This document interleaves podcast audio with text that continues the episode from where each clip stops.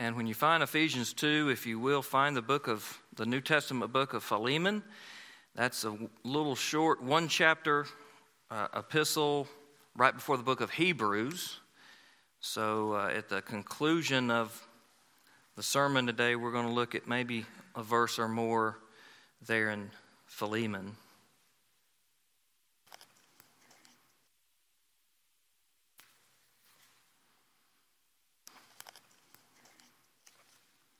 I'm reading from the English Standard Version, and if you do not have a Bible, we have Bibles here in our lobby and also in our overflows. We would love for you to pick up a copy today as our gift to you. Ephesians chapter 2, beginning in verse 11. If you are able, would you please stand in honor of the reading of this portion of Scripture? Therefore, remember that at one time you Gentiles in the flesh, called the uncircumcision by what is called the circumcision, which is made in the flesh by hands, remember that you were at that time separated from Christ, alienated from the commonwealth of Israel, and strangers to the covenants of promise, having no hope and without God in the world. But now in Christ Jesus, you who once were far off have been brought near by the blood of Christ.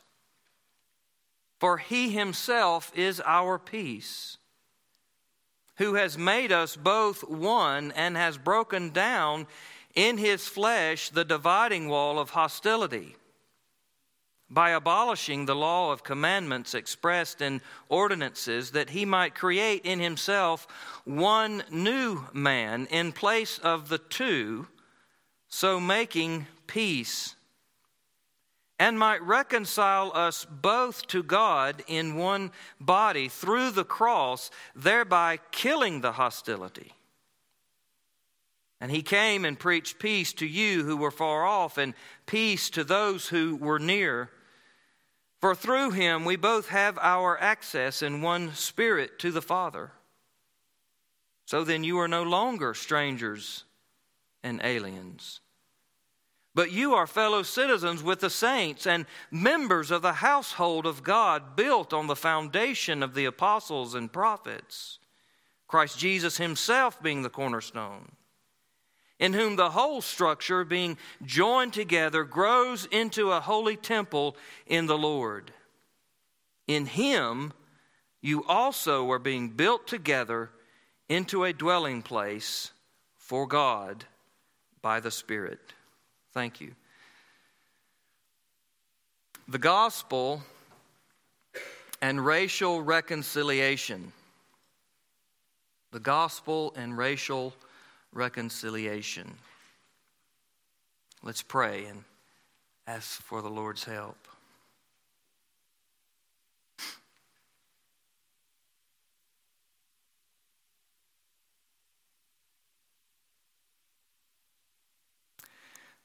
Father, we met and this past Wednesday we looked at Second Chronicles 7:14 that calls us as your people to humble ourselves to pray, to seek your face, to turn from our wicked ways. And then you would hear from heaven and you would forgive our sin and you would heal our land. And if there is an issue for which we need to humble ourselves and pray and seek your face and turn from our wicked ways and see the healing that only you can bring. It is this issue. Many of us would say that we don't struggle with this, that we don't have this issue. And yet, the moment someone of a different color cuts us off in traffic, um, we show our true selves. We are sinners, and therefore we all have this issue. And there is an answer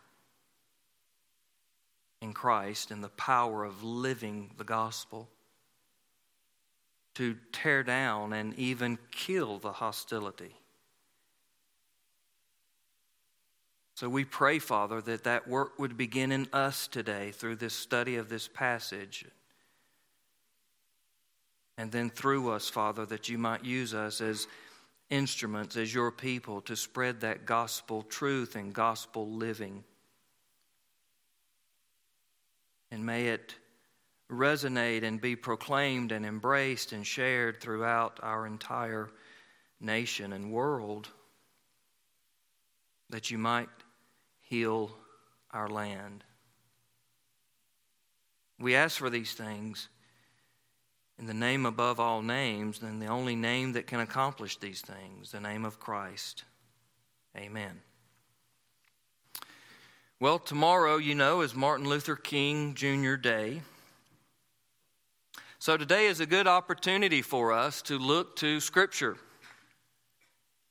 to look to Scripture for guidance and for help concerning the issue of racial reconciliation. Our history as America, often called the American experience, has been forever marked as an especially difficult scene of racial injustice and tension due to our very early endorsement of for the practice of institutional slavery. Throughout the 17th and 18th centuries, enslaved Africans were the primary workforce for our agricultural economy. Viewed as three fifths of a person for tax purposes, African slaves endured the harshest and most demeaning of treatment. The cruelty at times was barbaric, as fellow human beings were considered the property of someone else.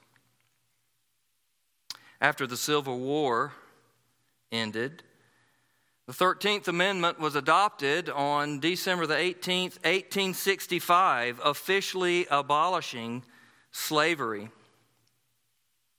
The 14th Amendment would follow, guaranteeing equal protection and citizenship as well as the 15th Amendment granting the right to vote. And despite these constitutional guarantees, life and equality for black Americans would continue to be a struggle, which of course gave rise to the civil rights movement of the 1960s. Here we are, 156 years from the abolition of slavery in America. Think about that. Put that in, in a, some kind of context in your mind. 156 years have passed.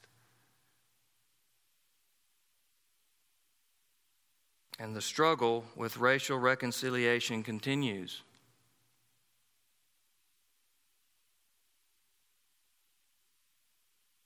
Constitutional amendments were the right thing, were, the, were good things, but they don't solve the problem. Because the problem's not a law, the problem is a heart. 2020 managed to, to reveal that, to bring the issue of racial tension in America back to center stage. We well remember those number of confrontations between police officers, African Americans, that tragically resulted in death, riots in the street, various groups, Black Lives Matter movement, and other white groups. The culprit identified as whiteness and white privilege institutional racism and systemic racism becoming buzzwords to blanket entire groups of people or entire organizations from the wrongdoing of one person or one group. It seems like whenever it is politically expedient, that race card is, is drawn because it will get attention, even when race maybe not be the issue at all. So division and tension remain. The, the, the race card wouldn't work if there were no tension there. It wouldn't be drawn if there, if there was no political achievement to be made. So the struggle for harmony and unity among fellow citizens of different color continues. You remember Martin Luther King's famous speech, his I Have a Dream speech, one of the most known sentences in that speech. I have a dream that my four little children will one day live in a nation where they will not be judged by the color of their skin, but by the content of their character. As we look to Scripture today, I, I suggest to you that that dream will not be realized by political maneuvering or by revolutionary movements. That dream will only be realized through the right preaching and the right application of the gospel. Because it is the gospel which produces a radical transformation of the heart. And that is what puts an end to racial division and tension. So let's walk through this passage together and ask for the Lord to make application in our own hearts first and in the world around us. In verse 11, we see that racism is nothing new and it's not isolated to America. We're, we're not the only country, we're not the only place that has ever dealt with or that deals with this issue of hating someone who's different than I am.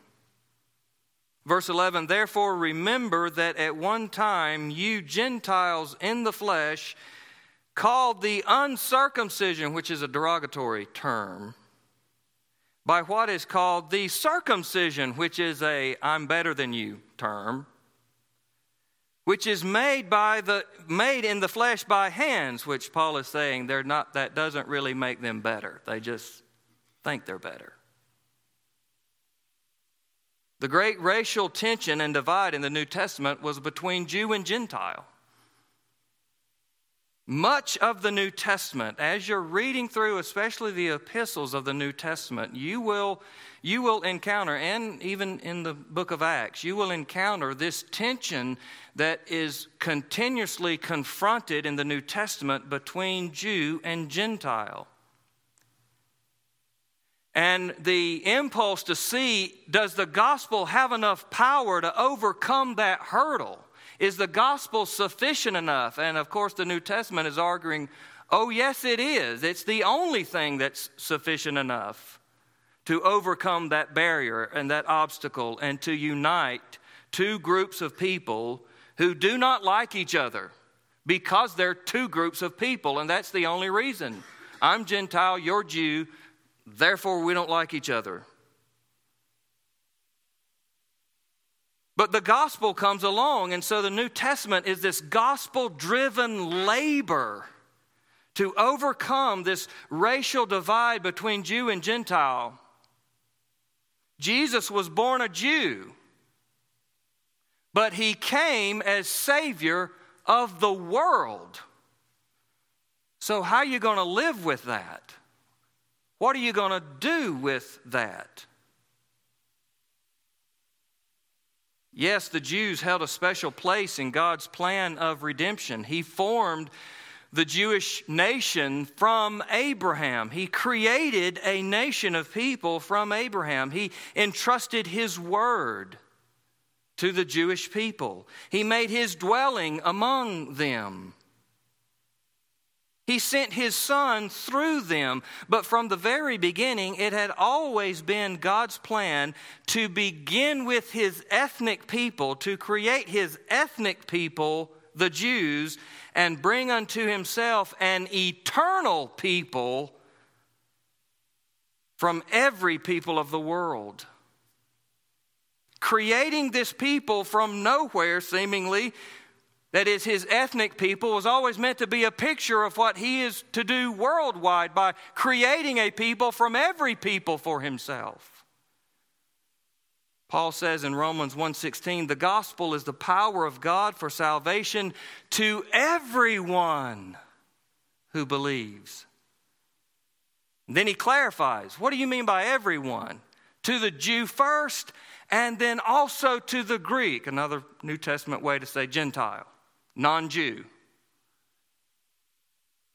Jew and Gentile, the power of salvation to everyone, Jew and Gentile who believes. That's the power of God, the gospel. Racism is nothing new. Its root is found in the human condition, not the American experience. In fact, way back in Genesis, Martin mentioned earlier, if you're reading through the Bible and starting in Genesis, you've, you've probably read the story of Joseph. And in that story, it's interesting that way back in those days, way back in that time, the Bible says, for the Egyptians, because they were the supreme power of the world at that time, right? For the Egyptians, it was an abomination to eat with a Hebrew. What? What was that all about? Racism. I'm better than you. You're less than me. The rub between Jew and Gentile in the New Testament. Racism. I'm better than you. You're less than me. But even racism itself is a small example of a much larger issue.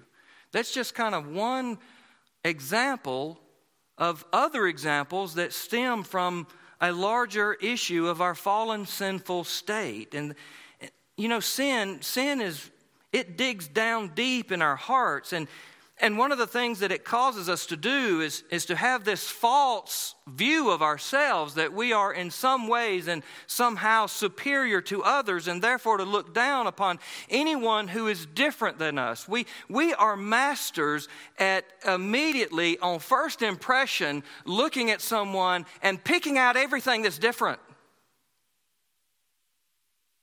And then maximizing that majoring on that and thinking about all of those things that are different in that person that are not different in me.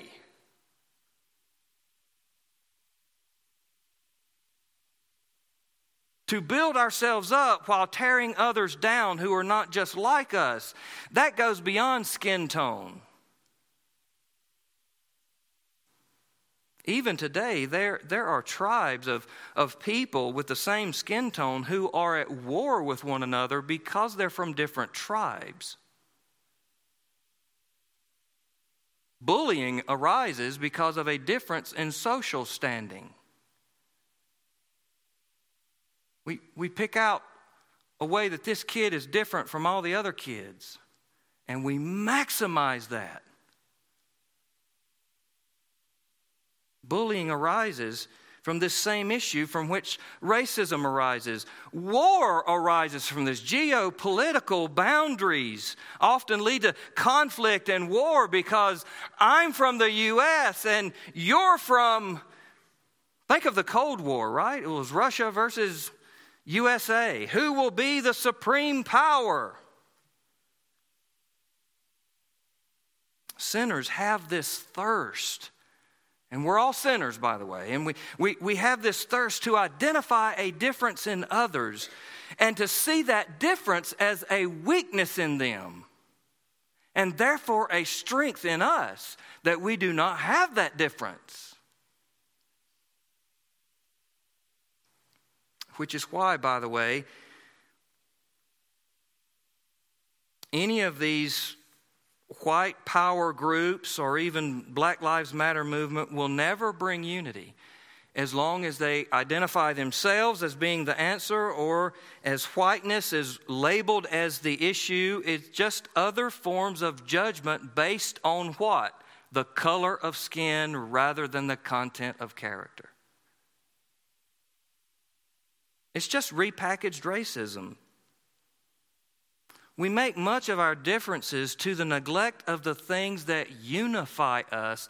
And the things that unify us are far more fundamental to who we are. We are all created, every single human on the planet, we are all created by a single creator. One God. We all descend from one set of parents. We are all of the same race. We all have one mediator, one path of salvation, one God and Father over all, one Savior, the Lord Jesus Christ. We will all stand in one judgment. We will all enter into eternity. There is only heaven to gain and hell to shun for us all. We are all fundamentally in the same condition sinners in need of a Savior. That's true of our context. That was true of the context here in Ephesians 2, which is why Paul is saying the things that he's saying to the Gentiles. So we see in verses 12 through 16 the gospel as the great unifier. Paul goes to the gospel. Verse 12 Remember that you were at that time separated from Christ, alienated from the commonwealth of Israel, strangers to the covenants of promise, having no hope, and without God in the world. In other words, the Gentiles were unaware of all of the ways in which God had already revealed himself. They were strangers to it. As unbelievers, Jew and Gentile, white and black, male and female, rich and poor, we all stand in this same condition that Paul describes them when they, when they are apart from the knowledge and understanding of God and His grace and His Word.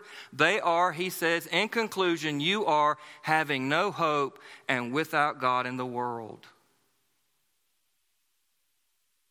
And that's where we all stand.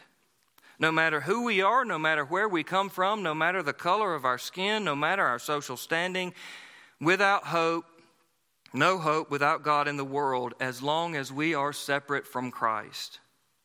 We don't know God. We don't know grace. We don't know forgiveness. We walk in darkness. This tie is choking me. We don't evolve apart from Christ, we devolve. We dig in, we divide. We lie, we murder, we cheat, we steal, we slander, we abuse, we take advantage, we belittle, we bully. We gravitate to what divides us. We cling to our differences rather than rally around what unites us. Having no hope without God in the world. But look at verse 13. But now in Christ Jesus, see what the difference? Now we're going to talk about what made the change. But now in Christ Jesus, you who once were far off, separate, alienated, having no knowledge, you have been brought near by the blood of Christ. It is Christ who has made the difference in these Gentiles. it's the gospel, it's Christ who's bringing them from being strangers to not strangers. Paul describes him later in this very text as you're no longer strangers. It's Christ. Why? Because because it's Christ who has made the payment with his death to conquer our sin and make us alive to righteousness, not just for the Jews, but for the Gentiles, for the entire world. The cross has opened up the floodgates of heaven's grace, and that grace is for all sinners, Jew and Gentile. It's for everyone. It's Christ, the great unifier, the gospel, the great unifier. Look at verse 14.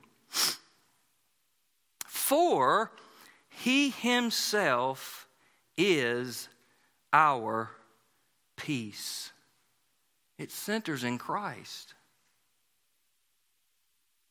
He brings peace to separated peoples, separated peoples, different peoples. Racist peoples unite where? In Him. He Himself is our peace. How, how does that happen? Who has made us, see that? He, he does this work. He has made us both one and has broken down in his flesh the dividing wall of hostility. The dividing wall of hostility. Another word, another phrase for racism. There is a wall that divides us, a, a wall, Paul says, of hostility, a, a wall of hatred and, and bigotry. And, and false sense of superiority. And it's built brick by brick by the sin that dwells within us. It's, it's built higher and higher. It, it surrounds us. It, it's made of a material that's, that's not man made. It's, it, no power of man can cause this collapse. It is sin, and, and, and there is only one who can break it down. And how does he do this? He, because he takes the sin. You see what the scripture says? He himself is our peace, who made us both one and has broken down in his flesh.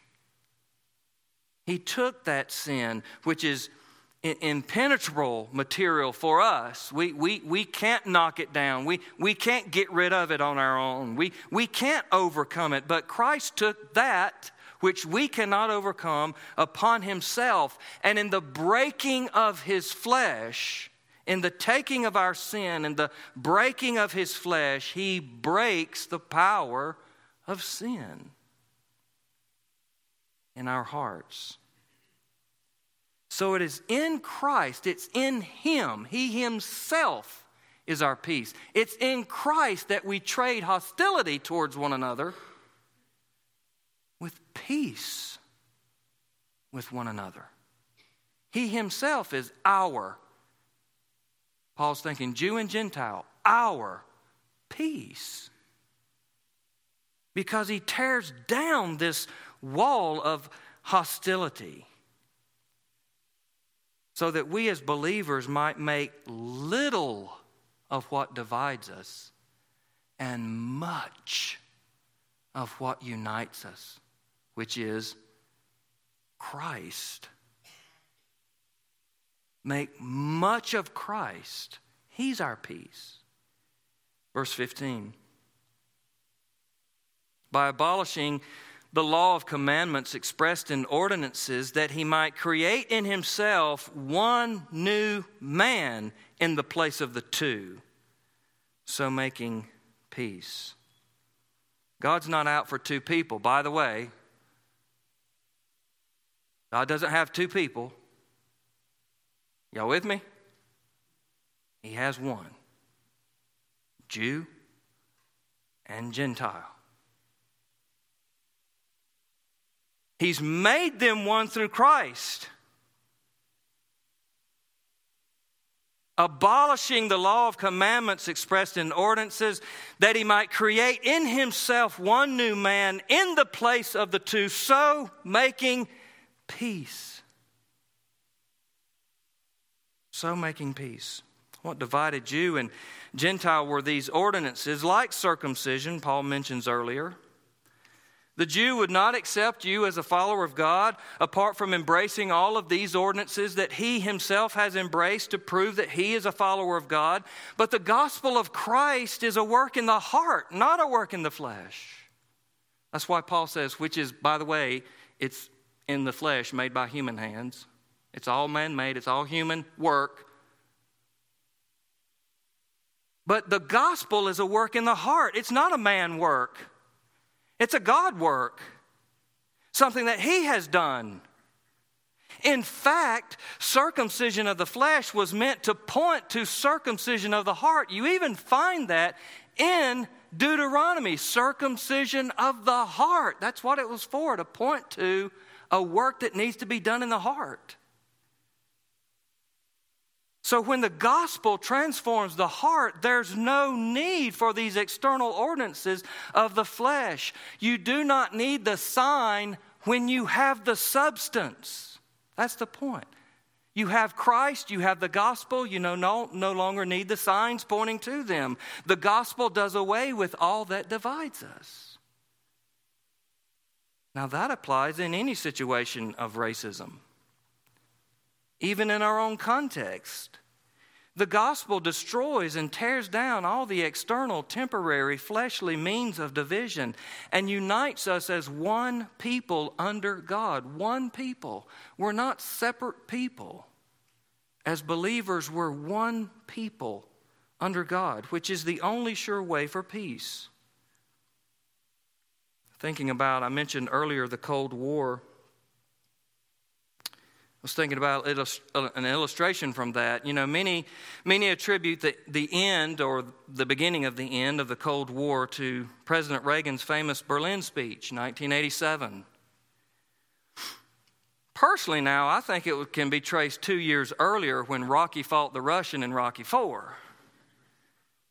Now, all those Russians were yelling USA. I mean, that had to do something to it, right? But Reagan famously said, Mr. Gorbachev, tear down this wall. Which is a great illustration for what Paul is talking about here in Ephesians 2. When the Father sent the Son to accomplish the great work of redemption,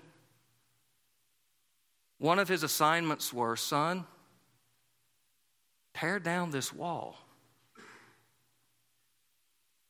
Take down this wall of hostility that exists between all of these peoples because my, my plan of redemption is to unite them all, not divide them all. Verse 16 is how the Son accomplished that mission and might reconcile us both to God. You see that here?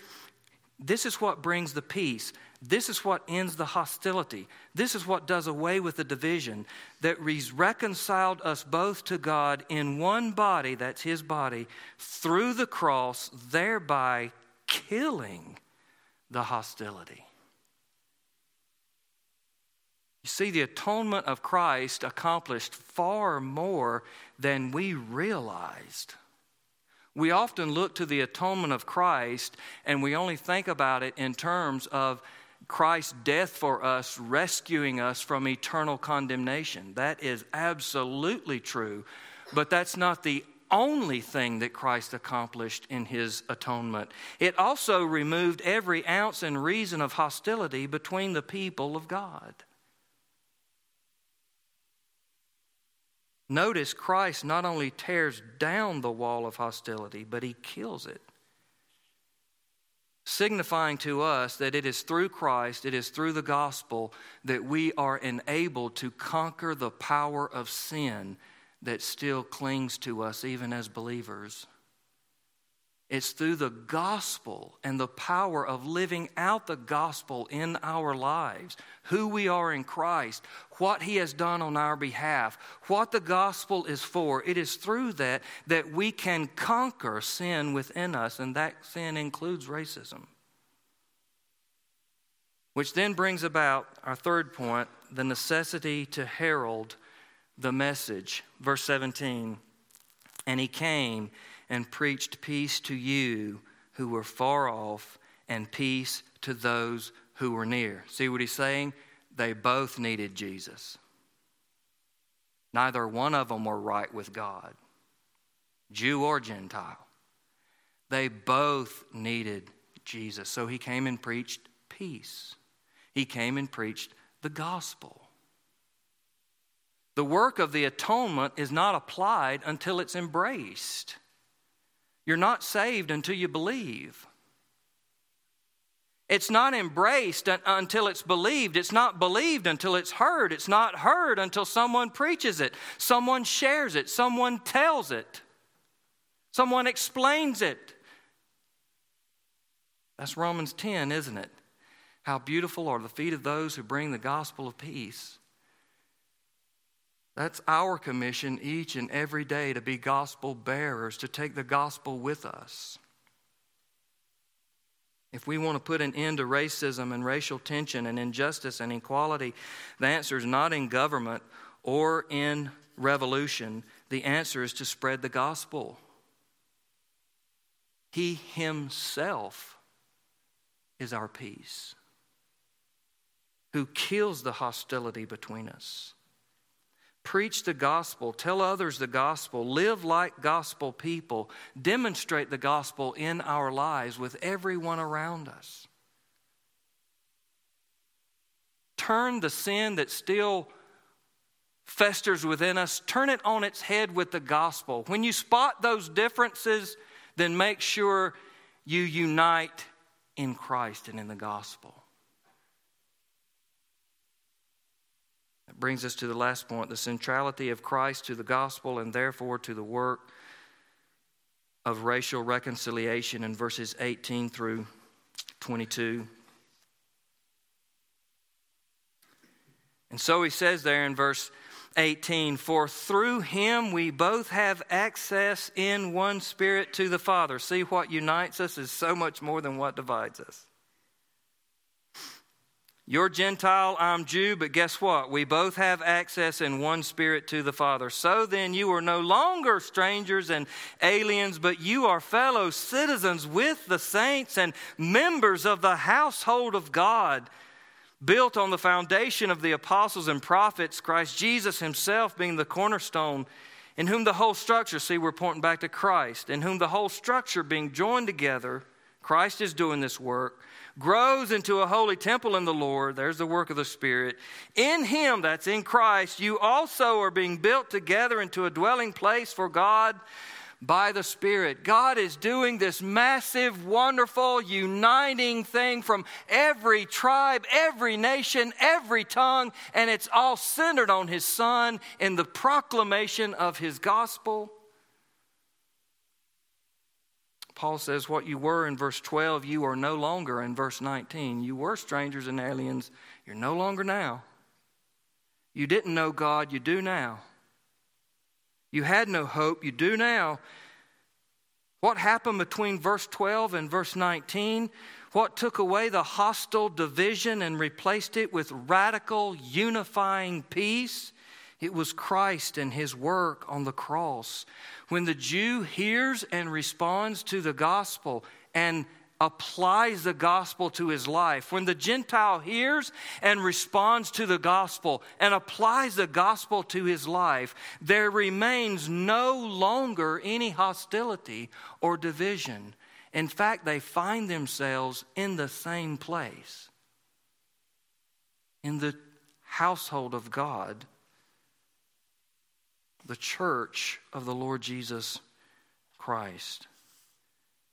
In fact, there's so much unifying peace centered around Christ that both Jew and Gentile, they are now part of the same household of faith. Racism isn't cured by going to school together. It's right, it's good, it's not the cure. Racism is not cured by working together playing on the same team, pulling for the same team, serving in the same ranks. Racism is cured when we worship the same God together, saved by the same Savior, united by the same Spirit. Therefore, therefore, you are being built together into a dwelling place for God by the Spirit. Let's look at Philemon right quickly.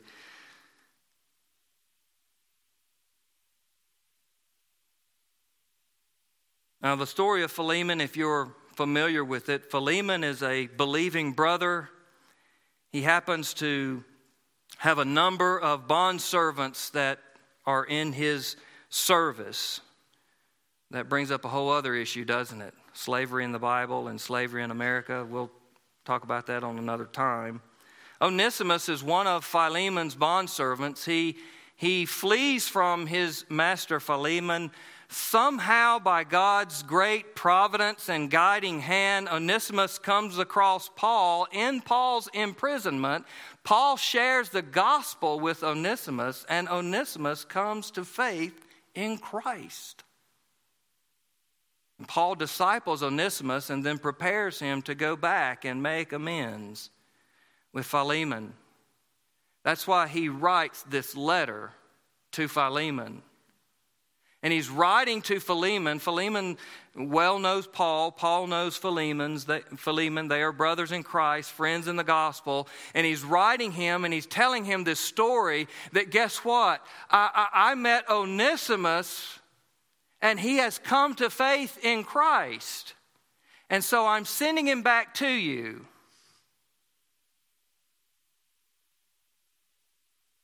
Look what he says in verse 16 how he wants Philemon to recognize this bondservant who has ran away from him. Verse 16, I want you to see him. I want you to have him back, he says in verse 15, forever, no longer as a bondservant, but more than a bondservant, as a beloved brother. Especially to me, but how much more to you, both in the flesh and in the Lord. Look at verse 17. So, if you consider me your partner, that is, gospel partner, receive him as you would receive me. What's the main point that Paul is arguing on? The gospel. Paul is saying, I'm in the gospel. Philemon, you are in the gospel. Now Onesimus is in the gospel. Now we are brothers.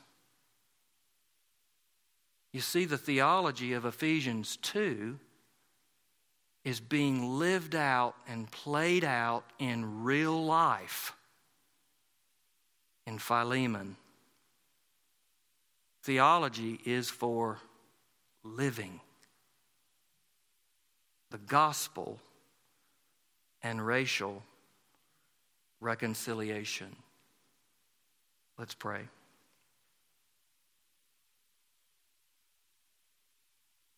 Father, we love you and we praise you. We bring you glory today, Father, because there are tough issues in this life. We are so thankful that your word is sufficient for each and every one of them might not be at times what we want to hear, but it is every time what we need to hear. So, Father, would you take that word and would you be at work in our hearts, making us those gospel people that display the unifying power of Christ in our lives, in our relationships, in our work, and everywhere we go that we would be this kind of people, this kind of gospel unifying people. And would you bring healing to our land and forgive us of our many, many, many sins, past and present, of hating one another just by picking out differences. We need revival, Father. We need forgiveness. We need the gospel. We need churches to stand and declare the truth, believers to live and share the truth. We need that healing and refreshing from the presence of the Lord today. So we pray for ourselves and we pray for our nation and we ask you to do great things for your glory and your sake. Amen. You have been listening to the sermon ministry of Will Owens, pastor of Grassy Pond Baptist Church, Gaffney, South Carolina. Be sure to visit willowens.com to hear more sermons, read blogs, and learn more about the missions branch P67 Missions. Again, thank you for listening to Will Owens.